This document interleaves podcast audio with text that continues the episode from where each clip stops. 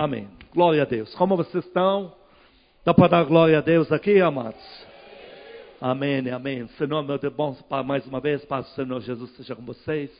Senhor, meu Deus, Pai, Entregamos as nossas mentes agora à direção do Teu Santo Espírito, submetemos nossos entendimentos agora ao poder da palavra de Deus, ao sobrenatural. Repreendemos qualquer distração dos lares, dos automóveis, dos ambientes que nos acompanham e deste lugar, desta igreja, em nome de Jesus. Amém. Queridos, tenho uma palavra de Deus para vocês, lembrando que este domingo, se o Senhor permitir, nós vamos falar novamente sobre carvão, vara florescente, eh, vara que floresce, frutífera versus carvão, mas aí vai ser a metade, a outra metade, eu tenho uma continuação muito forte para a tua vida. E essa palavra de hoje, amados, essa vai tirar a dúvida de alguns, o porquê que ando na conta gotas. É isso mesmo, quando Deus permite a gente, a gente tem que lidar com conta gotas. Muitas vezes não entendemos a matemática de Deus. Basta Ele lá um dedo e tudo deveria fluir. E Deus pode mesmo. Temos episódios na Bíblia em que o Senhor deu um comando e aquilo encheu de peixe. Porém, para nós fica muito difícil quando temos que lidar com conta-gotas. É muito difícil quando oramos, jejuamos, buscamos, obedecemos, mas daqui a pouco parece que não flui. E parece que Deus assiste a cena e, parece que Ele não quer se envolver. Hoje vamos entender algo sobre a guerra espiritual. Começamos tratando de um episódio, e não é aqui que vamos parar, mas vale mencionar. Isso aconteceu com Josué quando Josué perde uma batalha que era impossível. Não era impossível ganhar aquela guerra, era impossível perder porque Josué estava já muito bem aparelhado para lutar contra alguns seres humanos, uma cidadezinha de nada. Aquilo não oferecia nenhum risco, nenhum desafio para o seu recém-exército, recém-montada a estrutura militar dele. Porém, a pancada foi grande.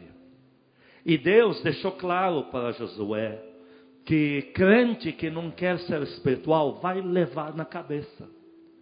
Crente que não quer entender o que diz em 1 Coríntios capítulo 2, todas as coisas se discernem espiritualmente. E o homem espiritual, a mulher espiritual discernem tudo e ninguém entende a cabeça deles. Queridos, isso não é fanatismo. Discernir o mundo espiritual habilita você a não cair em crise. Muito crente, não falo de pouco, estou falando de maioria, não de minoria como é que você sabe, pastor? Meu Deus do céu, quantos na vida já não me procuraram? E a gente vê que eles não estão alocados no sobrenatural. Eles estão em crise. Porque não vai, não tem respostas.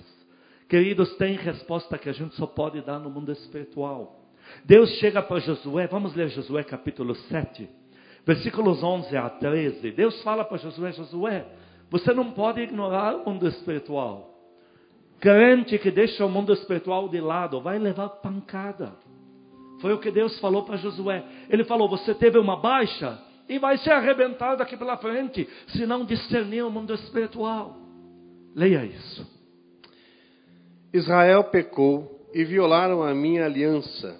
Aqui, aquilo que eu lhes ordenara, pois tomaram das coisas condenadas e furtaram e dissimularam e até debaixo da sua bagagem o puseram. Ele está dizendo: introduziram alguns demônios aí para dentro e estão lá. E enquanto essa bicharada do inferno está solta ali, eles estão querendo continuar suas conquistas. Deus falou: é uma matemática que não fecha, não dá certo. Continua. Pelo que os filhos de Israel não puderam resistir aos seus inimigos. Olha, era um exército muito mais forte do que os inimigos e perdeu. Por quê? Porque umas entidades foram deixadas ali, ninguém quer saber. Porque talvez alguém diria, é coisa de crente muito fanático, só fala em demônio. Não, é que a gente não fala muito em demônio. Mas tem coisa que o próprio Deus considera. Quem sou eu para passar por cima? Continua. Viraram as costas diante deles, porquanto Israel se fizera condenado. Já não serei convosco, se não eliminardes do vosso meio a coisa roubada. Deus disse a Josué: Eu não posso andar de mãos dadas com uma entidade do inferno. Para uma hora ele atacar, outra hora eu te dar a vitória. Queridos, tem guerras na nossa vida que nós gostaríamos que não existissem. Eu entendo você. Quando, deixa eu falar até de dinheiro. Hoje vamos falar até sobre finanças. Já já vamos entrar em Gedeão, vamos aprender sobre finanças. Deixa eu te falar algo. Eu entendo muito bem quando alguém me diz, eu estou sem dinheiro. Eu não entendia isso quando vim do Líbano. Eu era uma criança de sete anos e meio de idade, família de banqueiros, nunca soube o que é isso. Minha tia vivia me dizia que não temos um tostão, porque era um espírito do inferno lá, grudado nela lá, e a nossa casa era cheia de dinheiro. Mas Deus permitiu que no Brasil eu entendesse o que é isso. Eu já me pendurei muito ônibus. Eu dou risada porque eu gostava de segurar os caras. Sabe, aquela pessoa que fica por fora, por último, não sei se ainda é assim hoje. E aí todo mundo que vai cair, mas eu gostava de ser o último para pegar mais vento. E o pior, é quando o ônibus passava perto de uma árvore, um galho, que eu tinha que empurrar todos para dentro para não levar chumbo grosso. Meu!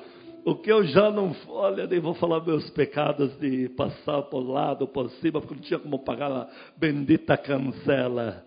Deixa eu te falar algo. Eu vivi dias de ter que economizar manteiga, senão não sobra para amanhã. Então tem que contar quanto vai pôr no pão.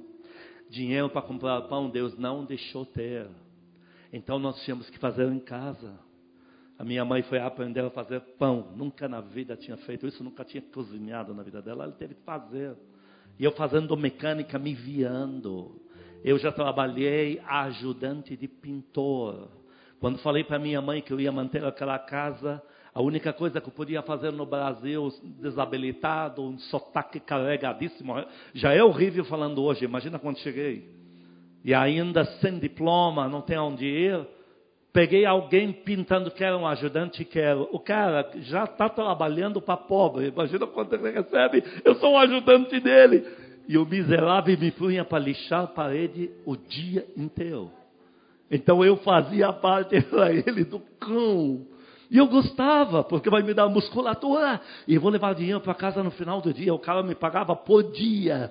Devia ser uns cinco real, mas eu sei lá, não sei traduzir por dia de hoje.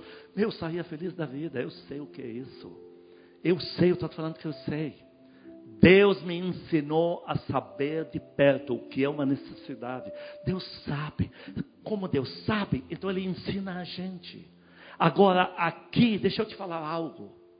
Deus lá me deixou passar o cão para me dizer que tinha entidades na minha vida que tinham que ser tiradas. Você não pode dar um queijo desse tamanho para uma criança, sabendo que tem um rato enorme do lado dela ali no armário. Você não vai fazer isso. Ninguém vai fazer isso. Deus falou para Josué: Homem, eu sou contigo. Eu te habilitei para as batalhas. Mas andar de mãos dadas com um demônio, eu não vou. Queridos, muito do que sofremos eu oriundo por algum bicho desgraçado que vai cair. Dá glória a Deus, logo, logo diga glória a Deus. Ele vai cair. Entenda. Deus falou para Josué: Ele vai cair. Os demônios são muito experts em falar para a gente que estamos desabilitados. E agora que eu cheguei, vai ser uma guerra. Eles te dão aquela sensação que você vai ficar fazendo oito anos de libertação. Às vezes é por uma pancada que se manda para o inferno, pede perdão, luta, faz uma oração de madrugada, pronto, a vida andou. Eu passei essas coisas. Escrevi no livro Moedas Mais Moedas, como Deus as conta, a experiência que eu tive. Um bicho do inferno maldito, uma visão eu entrei dentro da visão e vivi a visão. E olha, um bicho assim, meu porco, meio, vou te falar, negócio cruel.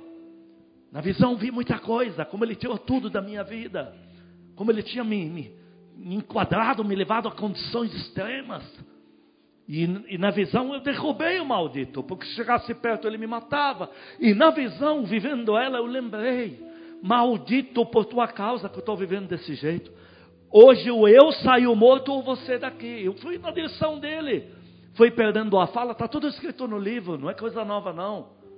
E eu fui perdendo a fala, fui perdendo as forças. Parece que a minha vida saía de mim, mas me aproximava dele. Deus permitiu a experiência para me dizer: um demônio maldito que está ali não é brincadeira. A minha vida saía de dentro do meu corpo à medida que eu me aproximava do círculo daquele maldito. E ele estava no círculo que minhas orações já tinham colocado ele lá. E quando eu coloquei o pé, que é a hora que ele pode me, abocanhar, caiu um bastão de bronze nele, arrebentou ele, fragmentou ele em, em, em pó. E ele foi para debaixo da terra com o demônio que servia ele do lado. E uma mão me empurrou da, da, da, da cama e, me, e eu assim já caí de pé. E, e, a voz me falou: Hoje você se libertou dessa praga, hoje tua vida mudou. E de lá para cá nunca mais vivi aqueles dias. Mas queridos, porque Deus permitiu tudo aquilo? Para me ensinar que Ele tem dó quando estamos com dor. Entenda, Deus não está tirando sarro de você quando você tem que contar moeda para pagar um ônibus. Deus não está achando isso uma brincadeira. Dói nele. O Senhor Jesus veio na terra, sentiu o que é ter fome. Sentiu o que é não ter dinheiro, ter que criar uma solução sobrenatural para trazer dinheiro de dentro de um peixe para pagar. Porque se ele não paga, o constrangimento ia ser infernal naquela hora. Ele falou: não devo, mas se não pago é problema. Pedro, você sabe pescar, não sabe? Pega um peixe que o um negócio vai acontecer ali. Ele teve isso. Se ele teve isso, por que você acha que ele não entende que ele tem que fazer algo na tua vida? E aqui Deus fala para Josué, rapaz, eu vou levantar você, mas não me obrigue a sentar na mesma mesa com demônios, porque eu não vou. Pastor, aonde vai nos levar essa mensagem? É uma grande sessão de descarrego? Lógico que não. Essa mensagem está nos conduzindo que Deus não abriu as portas porque Ele te ama muito. Ele só está te esperando dar a surra necessária no bicho maldito, mandá-lo para o inferno. Depois Ele vai te mimar, vai te habilitar, vai te dar tudo pela frente. Aplaude Ele, aplaude. A hora é chegada disso. A hora disso é chegada. 13.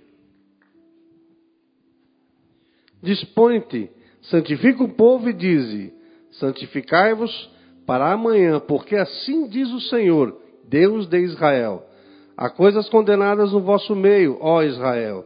Aos vossos inimigos não podereis resistir, enquanto não eliminardes do vosso meio as coisas condenadas. Não adianta, amados. Há uma grande diferença entre crente que está endemoniado com o diabo no corpo e entre crente que é cheio do Espírito Santo, mas tem coisas dele retidas na mão de demônios.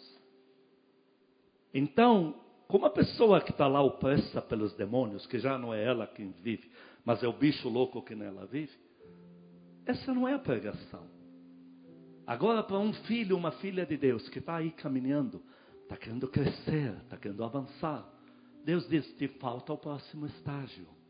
Você precisa participar de uma guerra espiritual. Precisa participar de um confronto. Diga comigo: confronto necessário. Deus diz: você precisa disso recém-convertido, não conhecia o Senhor Jesus direito, mas já tinha visto Ele na cruz. Tinha aceitado Ele como Senhor Salvador. Recebemos duas meninas na nossa casa. Era eu, minha mãe, dois irmãos que tinham eles como filhinhos, bebês. E duas que tinham que dormir na nossa casa, que eram da igreja, mas que iam dormir na nossa casa. E depois iam para a igreja e tal. E uma delas, tomada pelos demônios, tomada. E eu não tinha experiência nenhuma. E aí eu acordo com ela berrando no meio da Deu um berro, um berro no quarto lá. Falando, ele está aqui. Eu, sem nenhuma experiência, entrei lá. Parece que o diabo louco estava ali mesmo. Meu, eu fiquei ofegante. E o que, que, eu ia fazer? Não era de jejum, não era de oração, não era de nada. O que eu vou fazer? Eu pensei em jogá-lo para fora do quarto com algum estilingue. Não vai funcionar. O que, que eu fiz? Eu era o homem daquela casa. Acabei de me converter. Eu, eu entrei lá no quarto, porque se não entro é covardia. Então, fui lá para dentro, onde, meu, o negócio se acendia a luz, ficava mais apagado. É melhor economizar, deixar apagado. E eu me joguei no meio daquele furacão ali e ajoelhei. Olha, Senhor Jesus, agora o Senhor é meu dono, etc. Então é o seguinte: o Senhor vai me ajudar a tirar isso da minha casa. Olha onde é que saiu mesmo. Meu, Foi a oração mais bonitinha que eu fiz na minha vida, porque de guerra não teve nada. Esse negócio de sair em nome de Jesus, era capaz dele me, me jogar pela janela. Mas eu entendi o que Deus quis me dizer naquele dia. Por que Ele permitiu aquilo? Porque não era com minha mãe, não era com meus dois irmãos bebês. E não era só com a moça. Era para mim, eu era o responsável por aquele apartamento ali. E era o Senhor me ensinando: você vai passar por algumas coisas chamadas guerra. Algumas coisas na tua vida só vão acontecer mediante a oração, você dobrar o joelho, falar comigo e eu vou libertar para você. São coisas mais fortes que você. Eu entendi isso. São coisas mais fortes, vão além da tua capacitação humana. Mas eu vou te dar a vitória porque você vai dobrar o joelho na minha presença com essa oração que você fez, que é a oração que eu fiz, queridos. Foi a oração mais tenra que eu já fiz na minha vida porque eu estava com medo. Então eu entendi Deus falando, você, mesmo sendo criança, não entendendo muito a dimensão da coisa só de você ajoelhar, orar, eu vou fazer um milagre na tua vida. Aplaude a Deus por isso, aplaude. Gideão. Em Juízes capítulo 6, nós temos um personagem na Bíblia. E é colocado na galeria da fé. Então, temos algo para aprender com a trajetória bíblica dele. Gideão recebe um confronto que ele não pediu.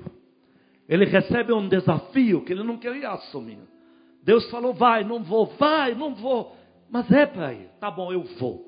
Porém, ele enfrentou problemas. Parece que Deus blefou com esse rapaz. Vamos para Juízes 6, versículos 2 e 3. Prevalecendo o domínio dos midianitas sobre Israel, fizeram estes para si, por causa dos midianitas, as covas que estão nos montes e as cavernas e as fortificações.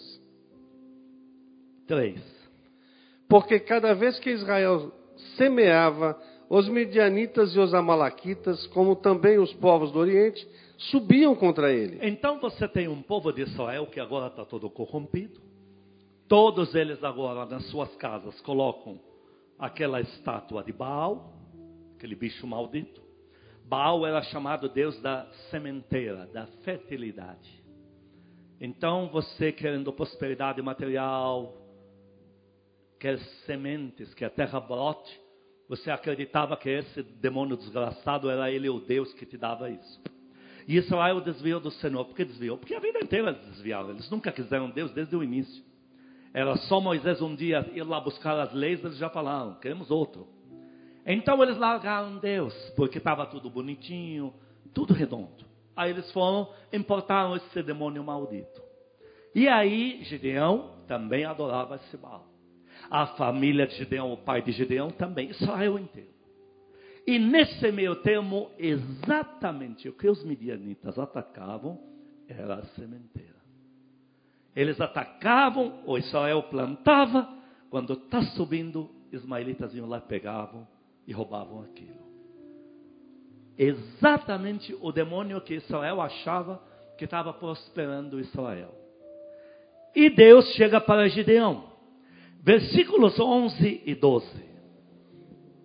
Então veio o anjo do Senhor e assentou-se debaixo do carvalho que está em Ofra, que pertencia a Joás, a Abizerita, e Gideão, seu filho, estava malhando trigo no lagar, para o pôr a salvo dos midianitas. Ah, aqui o anjo vem para ao encontro de um homem que está com um punhado de sementes, o que Baal deixou para ele porque andando com esse demônio, eles estavam comendo migalhas que caem da mesa desse demônio maldito.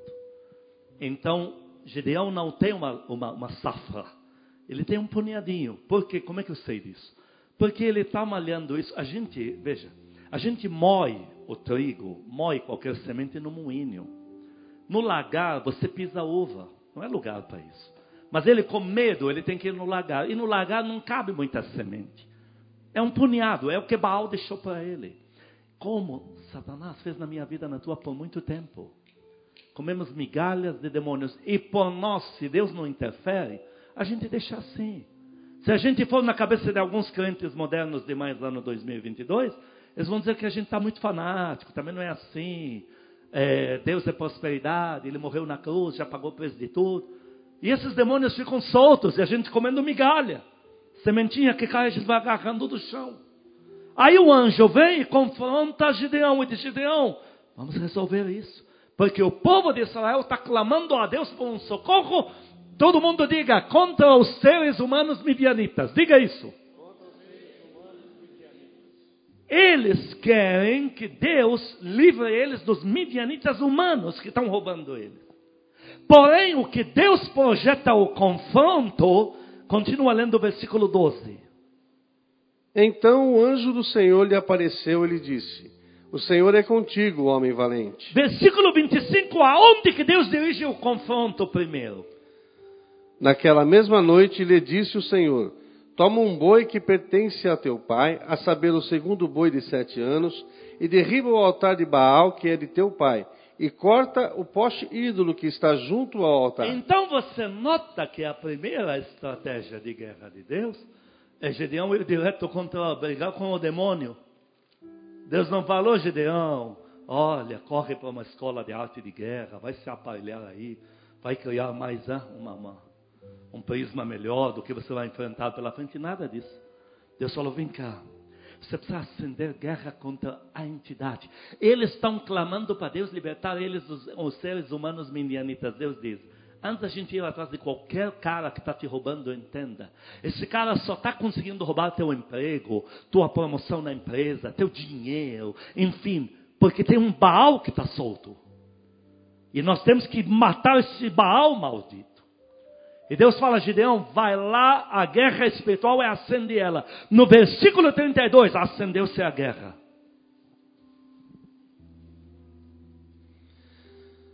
Leia Naquele 32. dia, Gideão passou a ser chamado Jerubaal, porque foi dito: Baal contenda contra ele, pois ele derribou o seu altar. Então agora o povo está proclamando que tem uma briga acesa entre Gideão, entre esse espírito de roubo financeiro. Os espíritos de roubo financeiro, como é que eles agem? Eles fazem você acreditar que você está prosperando. Assim, eles te atraem para um emprego que parece que a solução da tua vida acabou de chegar. Mas eles sabem que nesse emprego vão te manear tanto que você vai sair de mão vazia e não adianta insistir que vai só vai piorar. Eles te tragam um produto que no fundo está bichado. É aquela história. Eles trabalham assim.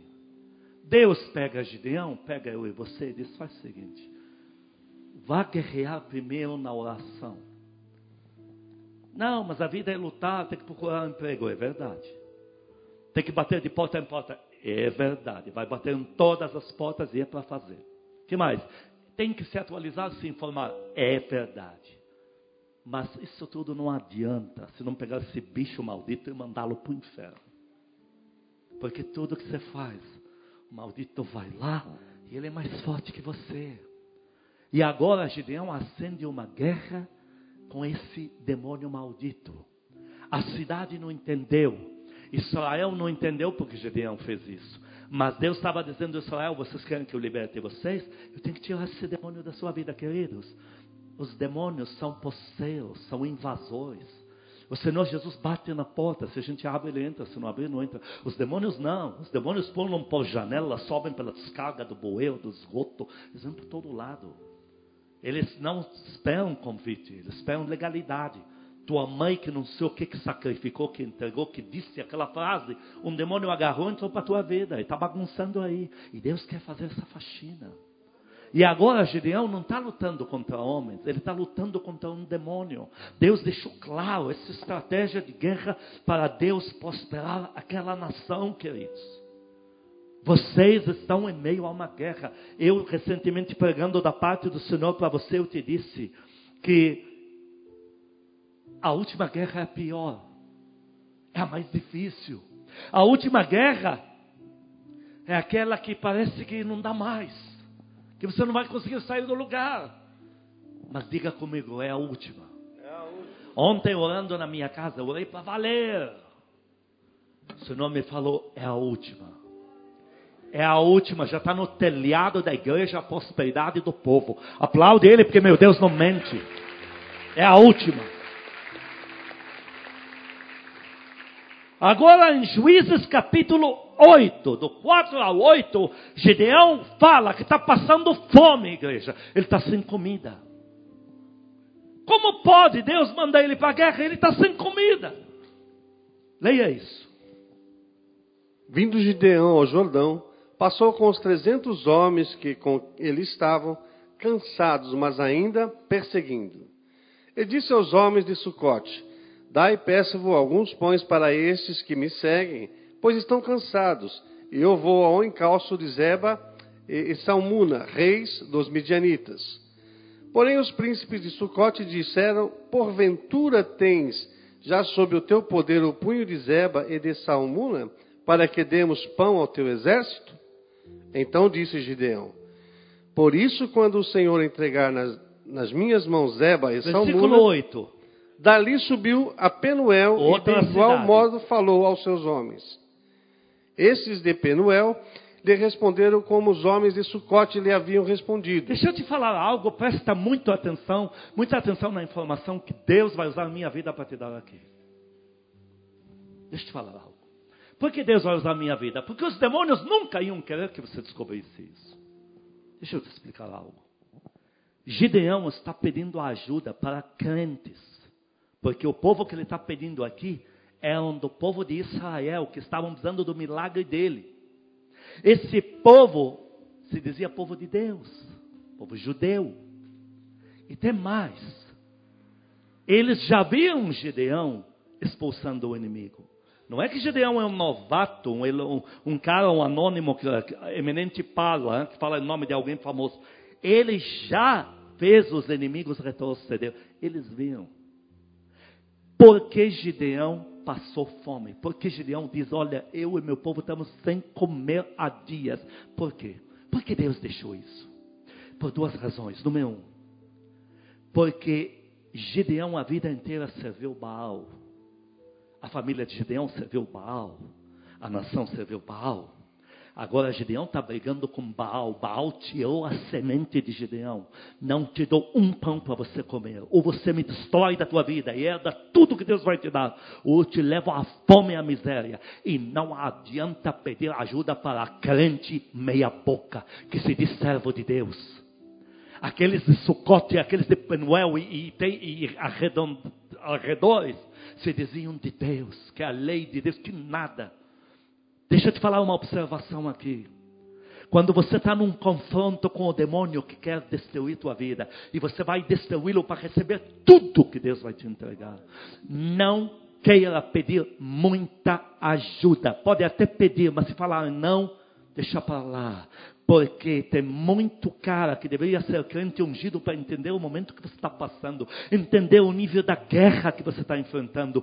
Devia te mandar uma palavra de ânimo. Não, é a tua irmã falando ainda mal de você para tua mãe. Eles aumentam teus inimigos, eles zombam de você, eles chamam você de covarde, eles falam que não entendem essa tua pobreza. Deve ter um pecado muito grave na tua vida. Eles aumentam teus inimigos, sabe ela? E olha, se eu te mostrar umas coisas, então as pessoas que amavam você, oravam pela tua vida, passam a te odiar. Esses são de Sucote, esses são de Siquém, esses são de Penuel, esses têm os nomes das cidades que cruzaram o caminho de Gideão. Gideão ficou chocado. Gideão está falando, eu acabei de tirar o inimigo da sua porta com oração, com jejum, com palavra de Deus, e você me responde assim, é, porque não adianta. Naquela hora era Baal falando, Gideão, Todo esse povo que se diz aí de Deus já estão no meu bolso. Não vão te dar nada, não vão orar por você, não vão. Sabe o mínimo que aquela cidade tinha que fazer? Levar comida e mandar povo para lutar com ele. Pega espadas, vai lutar com esse homem. Não, destrua ele, queridos, quando vocês estão no confronto com a entidade que quer destruir vocês. Não esperem compreensão da mãe que te gerou, da irmã que mora em casa, do cunhado, da tia, da prima, do outro crente. Não esperem, porque toda zombaria dirigida a você nessa fase, esse demônio tem controle. Glória a Deus se você encontrar ungidos do Senhor no meio que dizem, todo ao seu lado. Vai nessa que o Senhor vai te dar a vitória. Vai nessa. Deus te habilitou para a guerra. Dá glória a Deus bem forte aqui. Aqui na igreja você ouve isso. No altar de Deus você ouve. Você bate na porta de ajuda, eles ainda zombam de você. Para te dar o, um real que você pede ainda, joga no chão para você ajoelhar e pegar. E você não quer entender, você leva para o lado emocional. Olha, aí Gideão, ele não tinha experiência. Ele levou para o lado emocional, ele falou, ó, quando eu pegar os inimigos e Deus me prosperar, eu vou arrebentar vocês. Ele fez certo? Não. Fez errado também? Não, porque ele não tinha maturidade nenhuma. Ele também estava aprendendo, ele não estava legal. Ele estava no final da guerra pior, é o final. Ele estava exausto. Você pode estar exausto, estar exausta. Pode estar perguntando por que que Deus me mantém a conta gotas. Hoje você está entendendo por quê. Não é Deus. Deus teve que habilitar Gideão, mas teve que deixar Gideão terminar a guerra dele. Mas Gideão, eu estou contigo, porque o meu Senhor entende o que é. Você precisa de dinheiro no bolso. Ele sabe. Agur, Agur é um dos que escreveram coisas em Provérbios. Agur viveu mais ou menos na época do de Jeremias. Olha o que Agur fala, igreja. Olha o que Agur fala com a própria boca dele em Provérbios 30, versículo 9. O Espírito Santo pegou essas frases dessa oração de Agur. Agur era um homem muito nobre. Não é muito famoso, profetas menores, mas ele era muito nobre. O Espírito Santo pegou muitas frases que ele orava, porque ele orava isso em público. E, fez alguém anotar para colocar na palavra.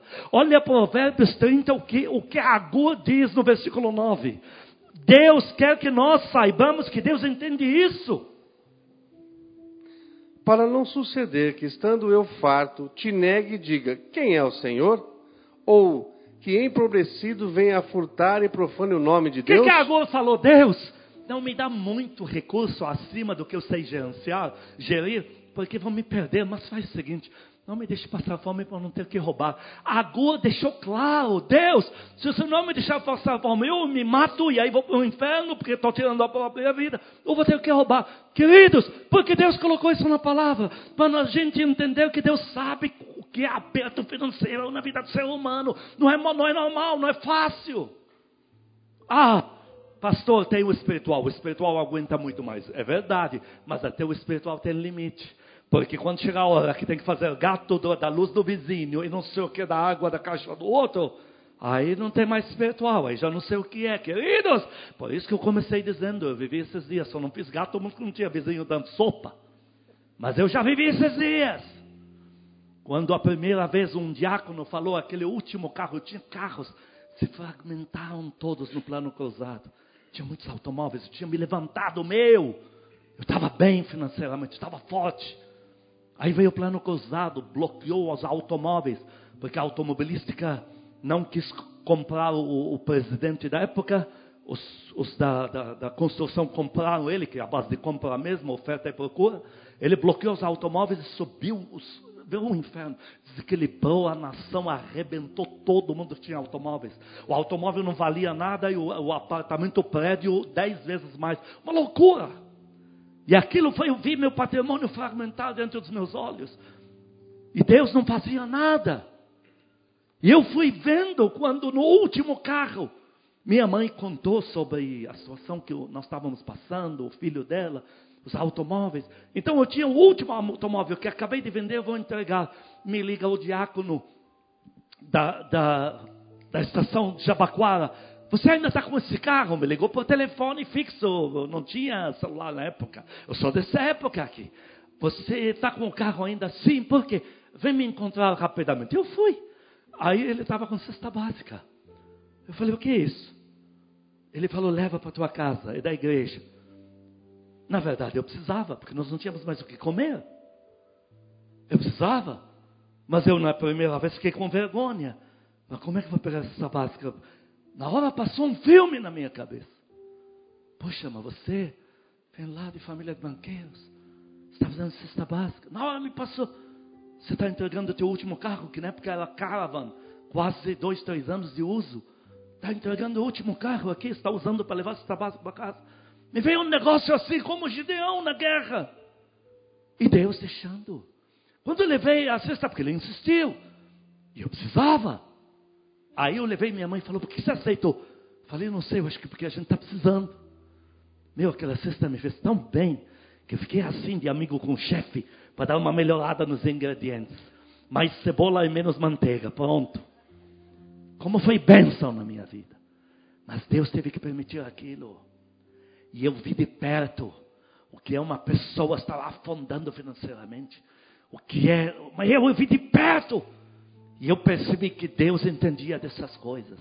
Porque Deus levantou a igreja para me dar cesta básica sem eu ter pedido nada. Porque Ele sabia que era o veículo que ia me manter até eu passar aquela guerra ali. Eu passei a perceber que Deus entende de fome, entende dessas coisas. Queridos, Deus entende hoje o que cada um está passando. Pastor, meu problema não está sendo nas finanças, na saúde. Tem um bicho louco afrontando com doença a tua família inteira. Você está arrebentando o maldito, falta pouco. Não pode ceder, pastor. Se eu tomar uma atitude louca, então, Deus não vai te julgar de pecador. Deus não vai dizer, oh, sua incrédula finalmente conseguimos que você envergonhasse meu nome publicamente. Deus não vai fazer isso, porque Deus sabe a tua dor, Deus entende, Deus vê como o teu emocional chega uma hora está em frangalhos, Deus entende que você está no limite máximo, Deus entende o, o que os de Sucote que se dizem crentes estão bagunçando com você, com o emocional de Gideão, Ele entende as acusações, Deus entende que você está sendo levado a um fogo desnecessário que está te queimando, está ardendo o teu cérebro, Deus não vai te julgar, mas mesmo Deus não te julgando, não vale a pena. Não vale a pena tomar uma atitude que não condiz com ser alguém que tem fé. Uma atitude de incredulidade. Vai alimentar de novo a Baal. E ele vai cobrar um tempo largo de você. Porque o maldito cobra até o último tostão. Às vezes a bênção já está para acontecer amanhã de manhã. Você vai lá e toma uma atitude de acordo com as suas decisões, porque você cansou da guerra. E se você fizer isto, a bênção que é para amanhã pode levar um ano para chegar. Não vale a pena, não procrastine algo que já está no fim. Quantos dão glória a Deus aqui? Levante a mão. Aí em casa, levante a tua mão, você não vai ceder para Baal. Gideão não cedeu. Gideão falou: continuo com fome, morrendo no trajeto de fome, dias sem comer, mas eu vou terminar que eu comecei. Aplaude a Deus pela vida de Gideão, aplaude. Aplaude mesmo. Em Mateus 7, o Senhor Jesus afirmou categoricamente que o Pai entende que nós precisamos de comida, de roupa, de saúde, de pagar contas, ele entende essas coisas. Mateus 7, 25, 26. Igreja, nós tomamos a decisão de orar. Quantos dizem amém aqui? Tomamos a decisão de orar, de ser um povo eloquente no falar. E isso não é com diploma de português nas costas, isso é com oração. Quer ver alguém eloquente no mundo espiritual? É alguém que fala muito das grandezas de Deus, que ora, que invoca o sobrenatural. Essa pessoa no mundo espiritual é aquele sábio, aquela sábia que tem que ser ouvidos. Nós tomamos essa decisão. Quando estão comigo nessa, levante a tua mão, aplaude o teu Deus, aplaude. Pastor, você falou que orou ontem falou, e orou bastante. É verdade, falei. Por que você está desesperado? Porque eu tenho que estar desesperado para orar, igreja. Você está com dor no, no joelho? Não estou, não. Você está com algum problema? Não, não tem não. E no casamento? Ah, pastora Denise deve estar assim. Eu não, eu estou legal. Não tem nada. E por que ora? Porque sou eloquente no falar. Eu sei falar no mundo espiritual. Eu chamo a existência casas grandes. Eu rompo com demônios. Eu destruo Baal. Na minha pequenez, mas na oração eu posso fazer tudo isso aí. Quantos estão comigo nessa? Levante a mão. Aplaude o teu Deus, aplaude. A minha Bíblia diz: ao que tem mais se dará. Ao que tem mais se dará. Vai para Mateus 7, 25, 26. Diz que Deus entende certas coisas. E caiu a chuva, transbordaram os Mateus rios. Mateus 7, 25. E caiu a chuva, transbordaram os rios. No 25 fala isso? Sim. É verdade. Mateus 6, eu estou eloquente no falar também. No pregar, inclusive. Vai lá, Mateus 6. Por isso vos digo: não andeis ansiosos pela vossa vida, quanto ao que haveis de comer ou beber, nem pelo vosso corpo, quanto ao haveis de vestir. Não é a vida mais do que o alimento e o corpo mais do que as vestes? Observai as aves do céu. Não semeiam, não colhem, não ajuntam em celeiros. Contudo, vosso Pai celeste a sustenta.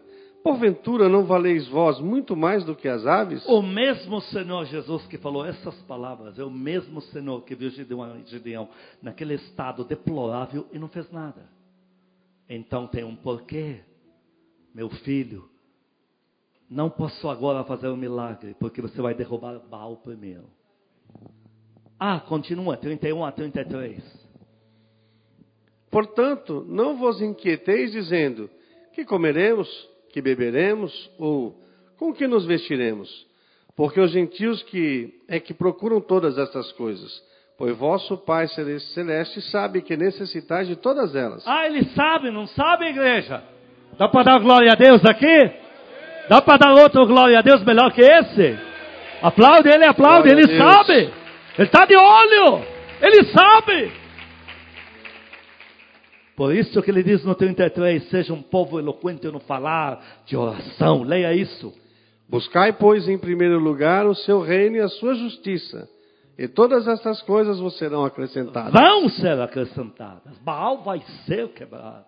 Queridos, quando Gideão recebeu a empreitada, porque foi em seguida do episódio, dos crentes mal encarados servos de Baal cruzaram o caminho dele, foi em seguida que Gideão teve a grande vitória. Gideão recebeu um patrimônio, queridos.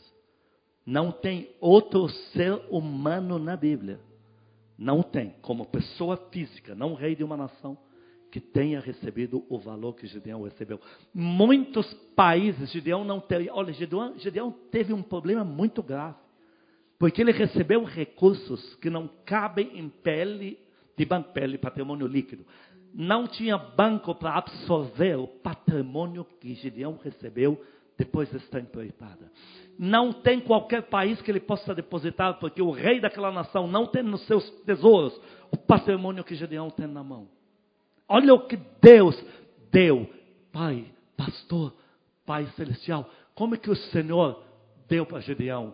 É fácil mandei Baal devolver tudo que já roubou da vida dele, só que sete vezes mais. Deu essa fortuna incalculável. Ou seja, Gideão comendo migalhas tantos anos da sua vida na mão de Baal, quando uma mesa farta daquele tamanho estava posta para ele desde o início da sua vida. Aplaude a Deus, aplaude em nome de Jesus. Aplaude mesmo. Lucas 18, versículo 7.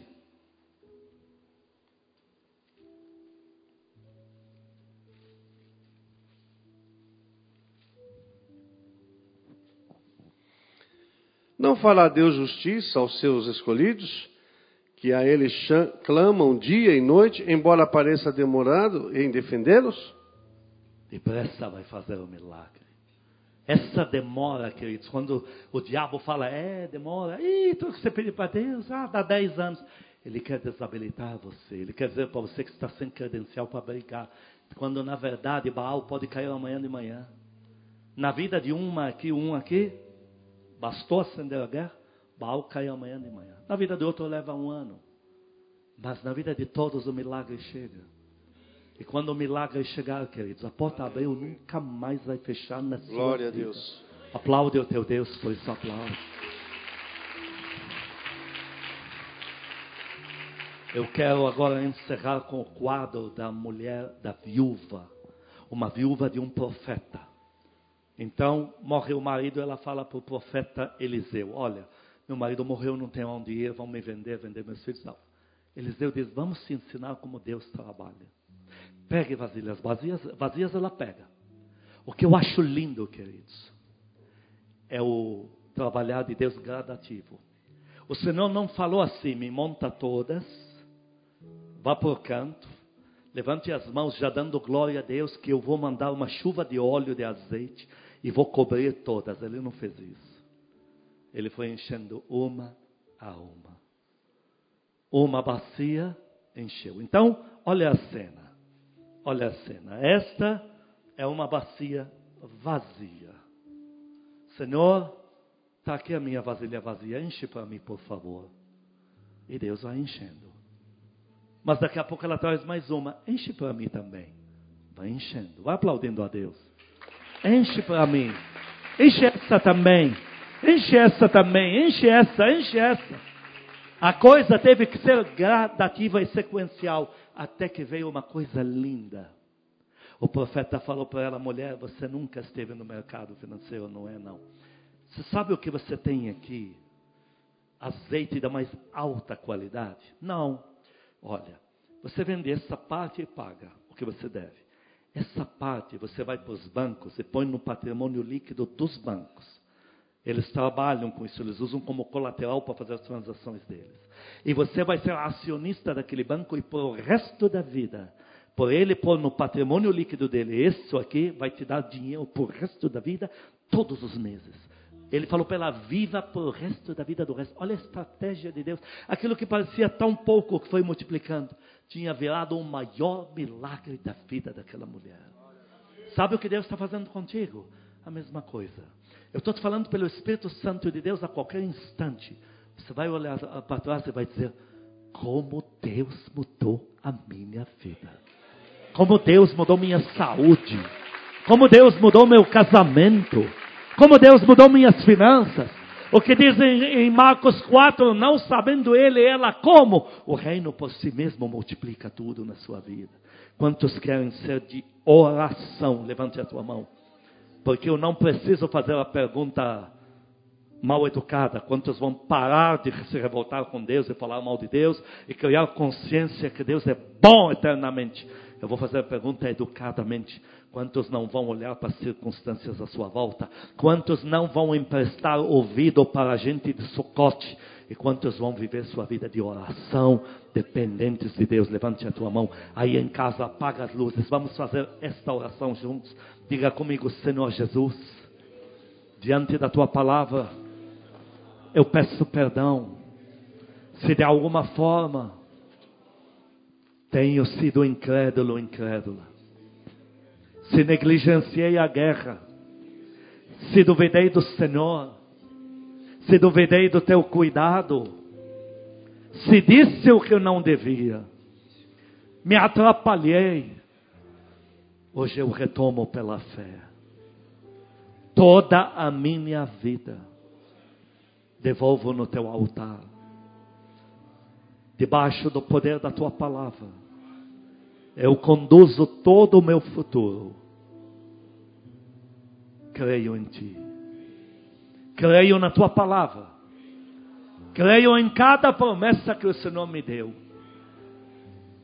E eu peço agora, habilita-me nesta guerra. Porque eu já sei que o Senhor já me deu a vitória. Segure a mão do Senhor Jesus aí em casa, nos carros, na igreja. Segure e diga: Senhor Jesus, a minha mão já está na tua. Cuida de mim. Eu não tenho mais para quem pedir ajuda.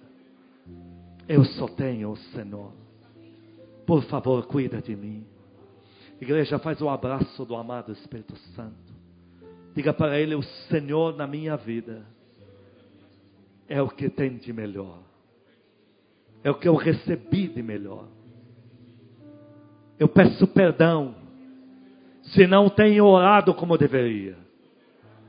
Se o Senhor me esperou e eu não estive lá. Mas eu estou de volta. Eu creio em Ti. Diga para Ele: Eu te amo. Porque hoje eu aprendo mais uma vez que o Senhor nunca me abandonou mas está me guiando em triunfo, me amadurecendo. Levante a mão para o céu, diga Pai Celestial. O Senhor está no céu, mas está aqui agora.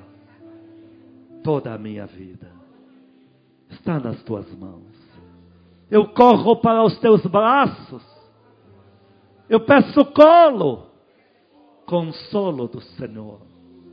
Cuida de mim. Me ajude contra Baal. Me ajude contra os inimigos. Me fortaleça em ti. Eu e a minha casa serviremos ao Senhor. Amém. Queridos, pouco tempo me resta três minutos. Temos três minutos de oração agora. São os três minutos mais importantes da tua vida até aqui.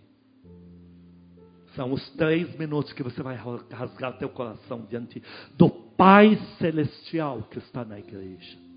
Ele veio te dar colo hoje. Ele veio te fortalecer. Ele, tá, ele veio te dizer, filho, filha, está doendo. Eu entendo a tua dor. Eu sinto a tua dor. Mas eu vou te ajudar.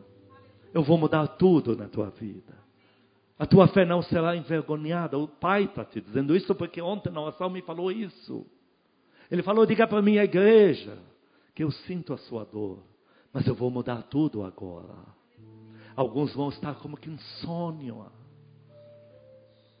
Peça perdão pelos pecados que estão habilitando os demônios na tua vida. Pede para Ele limpar isso. Peça ao amado Espírito Santo para te conduzir, te amadurecer, te fortalecer. Pede ajuda ao Senhor. Oh Espírito Santo querido e amado. Mais uma vez, nesse momento mais sublime do culto, oh Deus. Eu faço questão de lembrar a mim mesmo do dia que eu perguntei ao Senhor: qual é o lugar mais rico da terra? E o Senhor me disse, filho, o lugar mais rico da terra é aquele lugar onde tem um povo que se relaciona com o Pai Celestial com sinceridade de coração. Espírito amado, um desses lugares está aqui, no púlpito, nas cadeiras da igreja, nas casas, nos automóveis agora. Recebe as nossas orações. Aqui o Senhor tem presentes vivos. São esses filhos que o Senhor tem prostrados em espírito perante ti. Corações prostrados diante do Senhor. Estão declarando a sua dependência de ti. Estão pedindo socorro Oh Pai querido, o Senhor me disse ontem que a promessa nunca morre. Não importa o tamanho do vapor do auge da guerra, a promessa nunca morre. Pai amado, libera a tua promessa nos corações. Envia os anjos, oh Deus, para destruir o inimigo. Limpa o coração dos teus filhos de qualquer ferida que algum filho de Sucote lançou neles. Limpa os seus corações, limpa seus ouvidos das palavras negativas de derrota, do lixo, do entulho que jogaram em cima deles. Limpa, Espírito querido, limpa. Para que hoje todos, depois dessa ministração, já saiam fortalecidos em poder, renovados em poder. Ó oh, Espírito, flua, flua, flua. Flua, Espírito de Deus, flua, flua. Flua, Senhor, flua.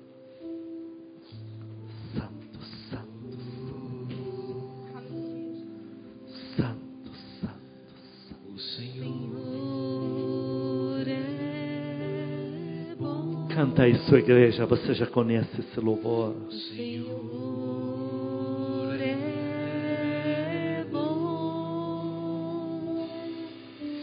é bom e a sua